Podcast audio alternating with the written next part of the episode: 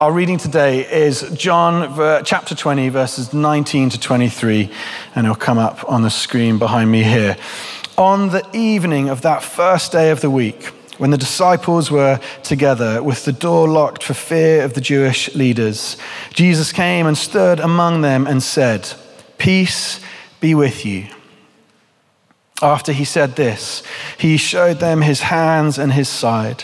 The disciples were overjoyed when, he saw, when they saw the Lord.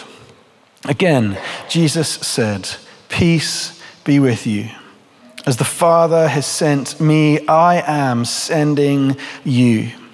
And with that, he breathed on them and said, Receive the Holy Spirit. If you forgive anyone's sins, their sins are forgiven. If you do not forgive them, they are not forgiven. This is the word of the Lord. Thanks be to God. Well, good morning, St. This is nice. Um, this is my first time preaching in the morning, so this feels like a really so welcoming. This is nice. in the words of John 20, peace be with you. When I, oh, and a response. This is, this is great. this is going to be a good one. Um, when I was a kid, one of my favorite movies, when I was old enough to watch it, was Miss Congeniality.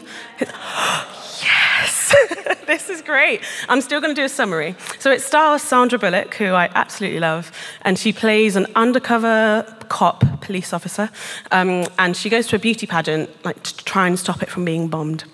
She succeeds, long story short. Um, and there's a scene in this movie that I absolutely love, but I chose this scene. We're not going to watch it, sadly, but I'll reenact it, um, because I feel like it can sum up how we sometimes view the word peace. So, all of the beauty pageant gals are asked, What is the one most important thing our society needs? And it cuts to each of them saying, one by one, world peace, world peace world peace, like the word has lost its meaning. Before I started writing this talk, I remember trying to pinpoint what exactly does the word peace mean. In Hebrew, it means shalom, which I've heard as a one-worded greeting. There it is in the Hebrew Hebrew texts. Um, I've heard that as the one-worded greeting you say when you're like walking past someone side by side in the street. Shalom. In English, our one-worded greeting is hi, it's hey, it's hello. But that's not the sharing of the peace. Peace in English is an accurate but an incomplete meaning of shalom. It doesn't even cover it. I think we've quite literally lost it in translation. Shalom expresses wholeness, it expresses blessing, and it expresses completeness. That's what we, we receive from Christ. It's more than an absence of our inner conflict, but a complete wholeness of our being. Shalom is what God intended for us. It's what He intended for creation and for this world since the beginning. But the world that we live in is broken. So, how do we invite God's wholeness in? How do we ourselves become whole when we're broken people? We all want to achieve world peace. We're aware of the conflict and the injustices that make itself a home in this broken world. We prayed about Sudan. We throw around the peace sign for fun, and maybe, like Sandra Bullock and the beauty pageant girls, we say world peace without knowing the meaning of it. Has peace as we know it lost its meaning? And do we actually know the significance of this word that Jesus breathes out over and over again?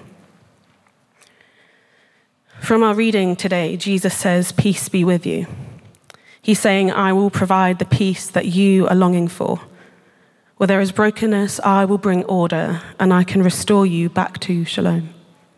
Shalom is the access to Jesus' wholeness. Often we think peace is the mending of broken pieces finally coming together, creating something seamless. But when you fix broken pieces together, you can still see the cracks. The peace that Jesus freely gives to us is whole, its blessing, its completeness. And by his Spirit, we receive his peace. The seals are mended with no visible cracks. It's a perfectly whole piece of peace, if you will, provided by a perfect whole being. I was proud of that one. We are in this short series looking at life in the Spirit. And last week, John shared that part of this is refusing to live a life of indifference by partnering in the concerns of God. Well, I think one of these concerns is a need for a recognition of Christ's peace. And if the peace of Christ is meant to encapsulate this brokenness that we often experience, then we should want to be all in and we should want to receive it. But what does it give us? I think there are two things that shalom can give us. The first of these that I'm going to be looking at and talking about is life undivided. When I moved to Southampton seven years ago, I can remember feeling totally stressed out. I wasn't sure if I'd have a place at Solent University. Any students from Solent here? Oh, that's sad. That's okay. That's fine. It's a good uni. it wasn't my first choice, so I didn't mind. Um, and I really wanted to go to a different university, not uni of, don't worry. But God had made it pretty clear, I'm joking, no shade, um, that He wanted me here in Southampton, as I literally couldn't find any housing in any other cities. Weird. But a few weeks before my course started, I accept the offer from Solent and I pack my bags. And on September 16th, 2016, I remember this day so clearly. I had a house lined up and ready to move in that day, and we're driving from London to Southampton, and we're about an hour in, and I get a message saying that my space in the house had just been filled. Cue the panic. I remember looking over at my dad, who was soaking in the September sun, windows down, you know, arms out the window, sunglasses on. I'm really painting a picture. and I just looked over at him and I was like, Dad, I have nowhere to go. After explaining the situation to him, he just said, ah, It's okay, you'll be fine. And he kept driving with no GPS because he's cool like that. 18 year old me was physically shaking, panicking, thinking, Where the heck am I going to live? And I frantically started searching online for any home that would have me. And miraculously, I received a message from a landlady that I'd been messaging to say that I could move in that day. And of course, I said yes to this house that was still being refurbished, that was still being renovated. But I found a home that I was able to stay in for two years, so God's good. I often reflect on this story and think, should I have reacted any differently? And I think of my dad. He was calm, arms out the window, and peaceful happily driving two hours away from London. Maybe he wanted to get, get rid of me desperately. I don't blame him. but he has an incredible, trusting faith in God and didn't have a single doubt that God wouldn't provide a house for me in T minus 16 minutes. 60, sorry, not 16. I, on the other hand, was the complete opposite, falling apart on the brink of tears and panicking, completely separated from any form of trust in God. And I share this because this peace that I was learning about from my dad is what Jesus offers first trusting in his undivided plan. I think that true shalom, true peace, can mend any form of inner conflict. It can mend any form of inner worries. If you find yourself in a situation similar to, or perhaps even worse than mine, what could peace look like then? verse 19 from our reading today, Jesus appears to his disciples who are gathered together after he's resurrected. Sitting in fear with the doors locked, Jesus comes and says, Peace be with you.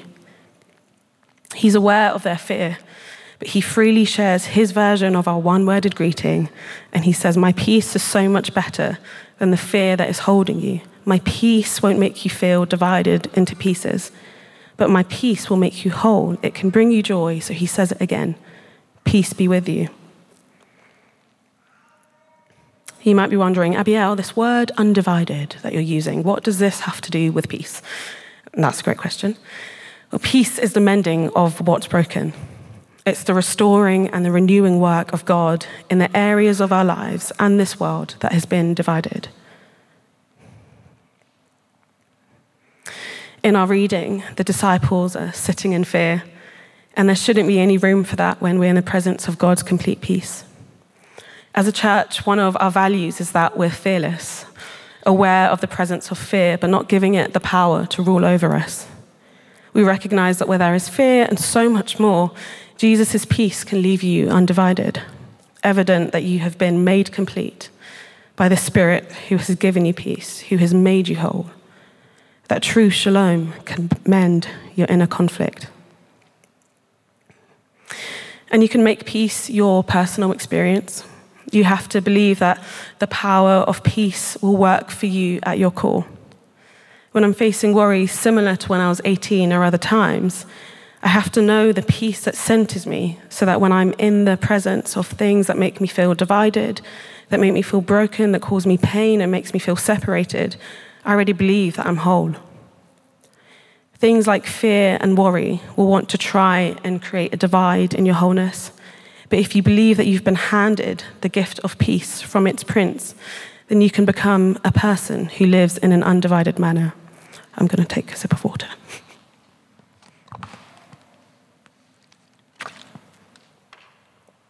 There we go.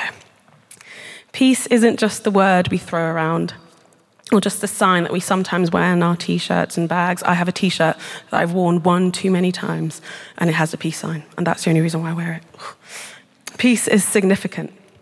When the peace of Christ is breathed on you by God in flesh, the Prince of Peace, where has the significance of its power gone when we limit its meaning? One of the first things Jesus says to his disciples after forgiven sin sorry, forgiven, yeah, sin for all eternity, is peace be with you. Receive my peace. He's promised his peace endless times from before he was crucified to when he rose again. In John 14, 27, before Jesus is crucified, he says, Peace I leave with you, my peace I give you.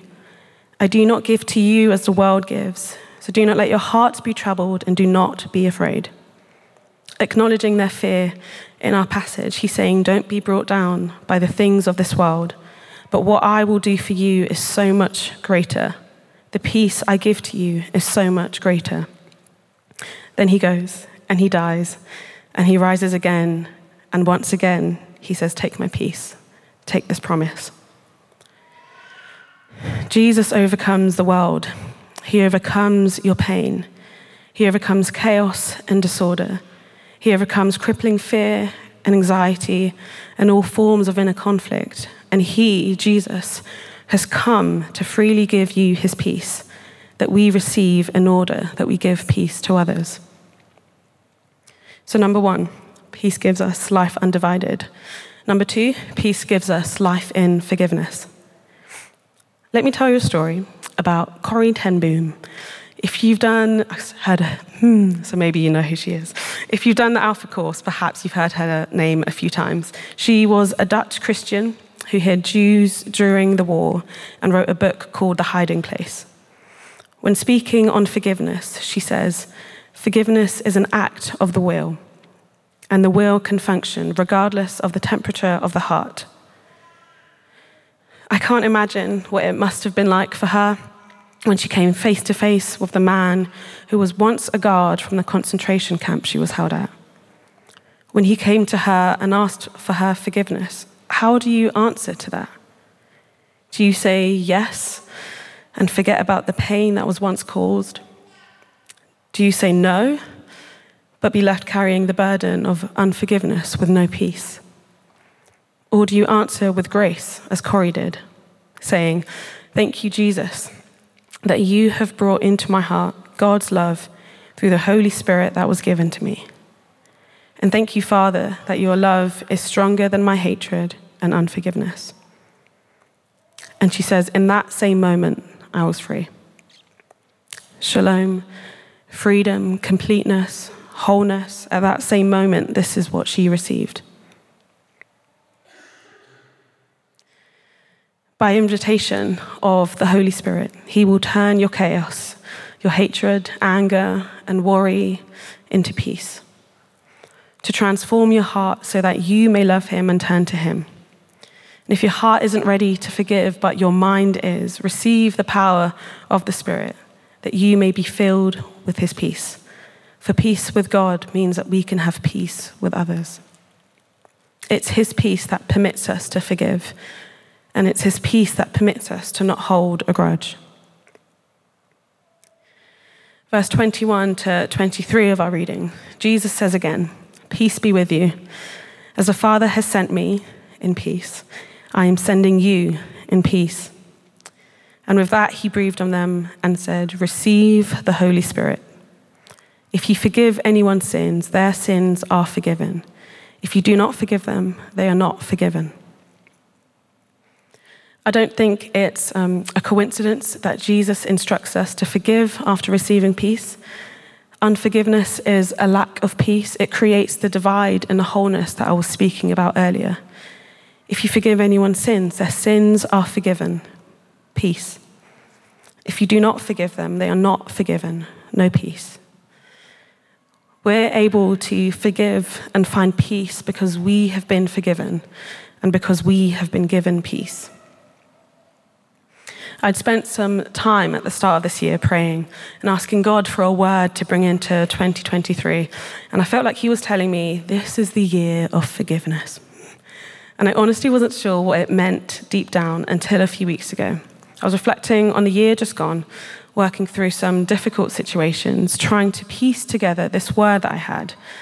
I don't know about you, but if I'm trying to hear from God, I find that sometimes He gives clarity in the moment of what He's trying to say, and He makes it obvious.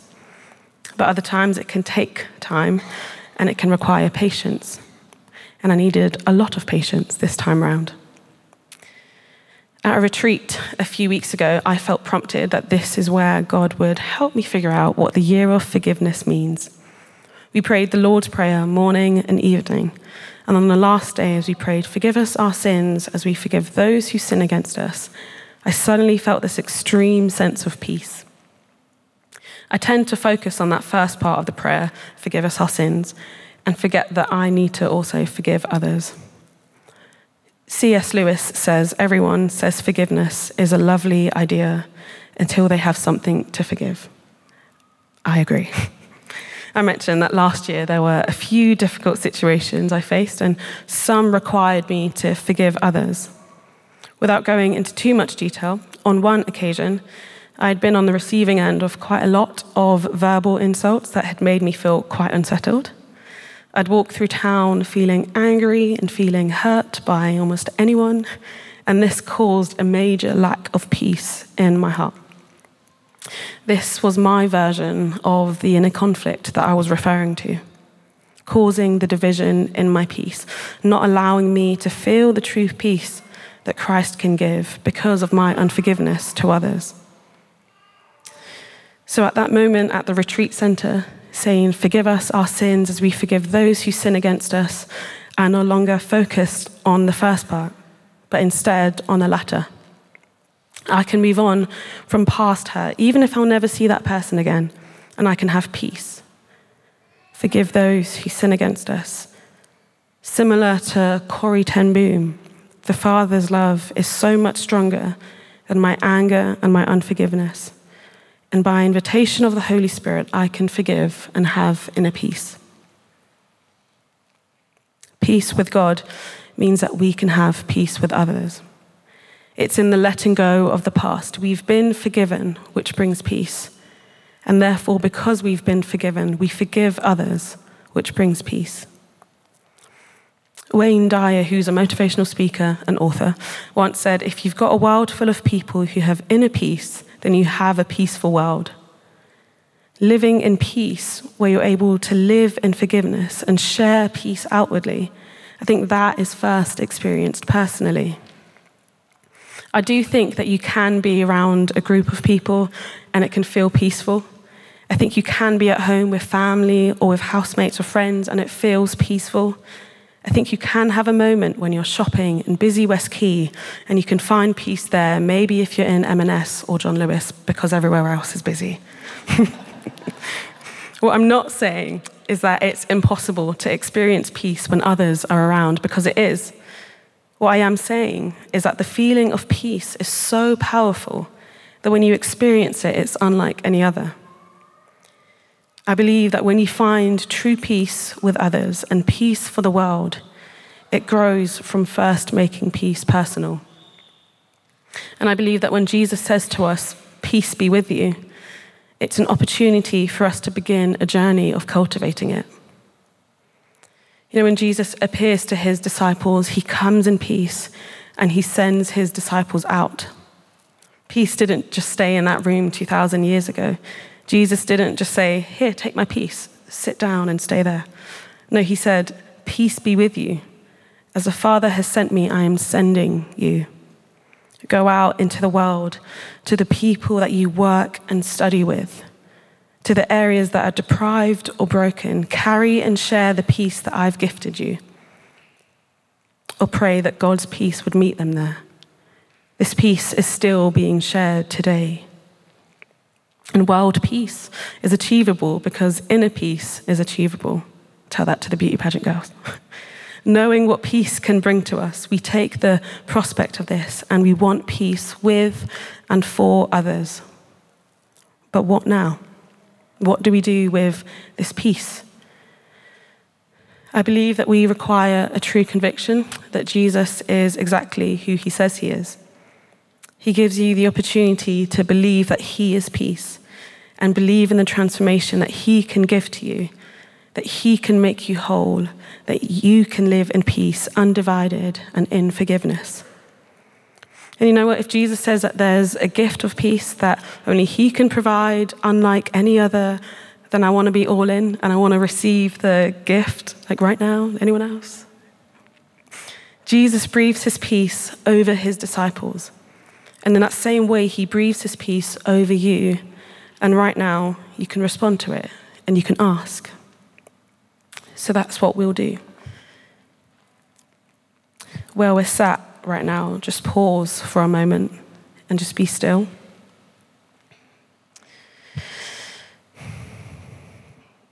And just before we move on, let's be aware of the Spirit in the room, maybe doing something in your heart, bringing something up.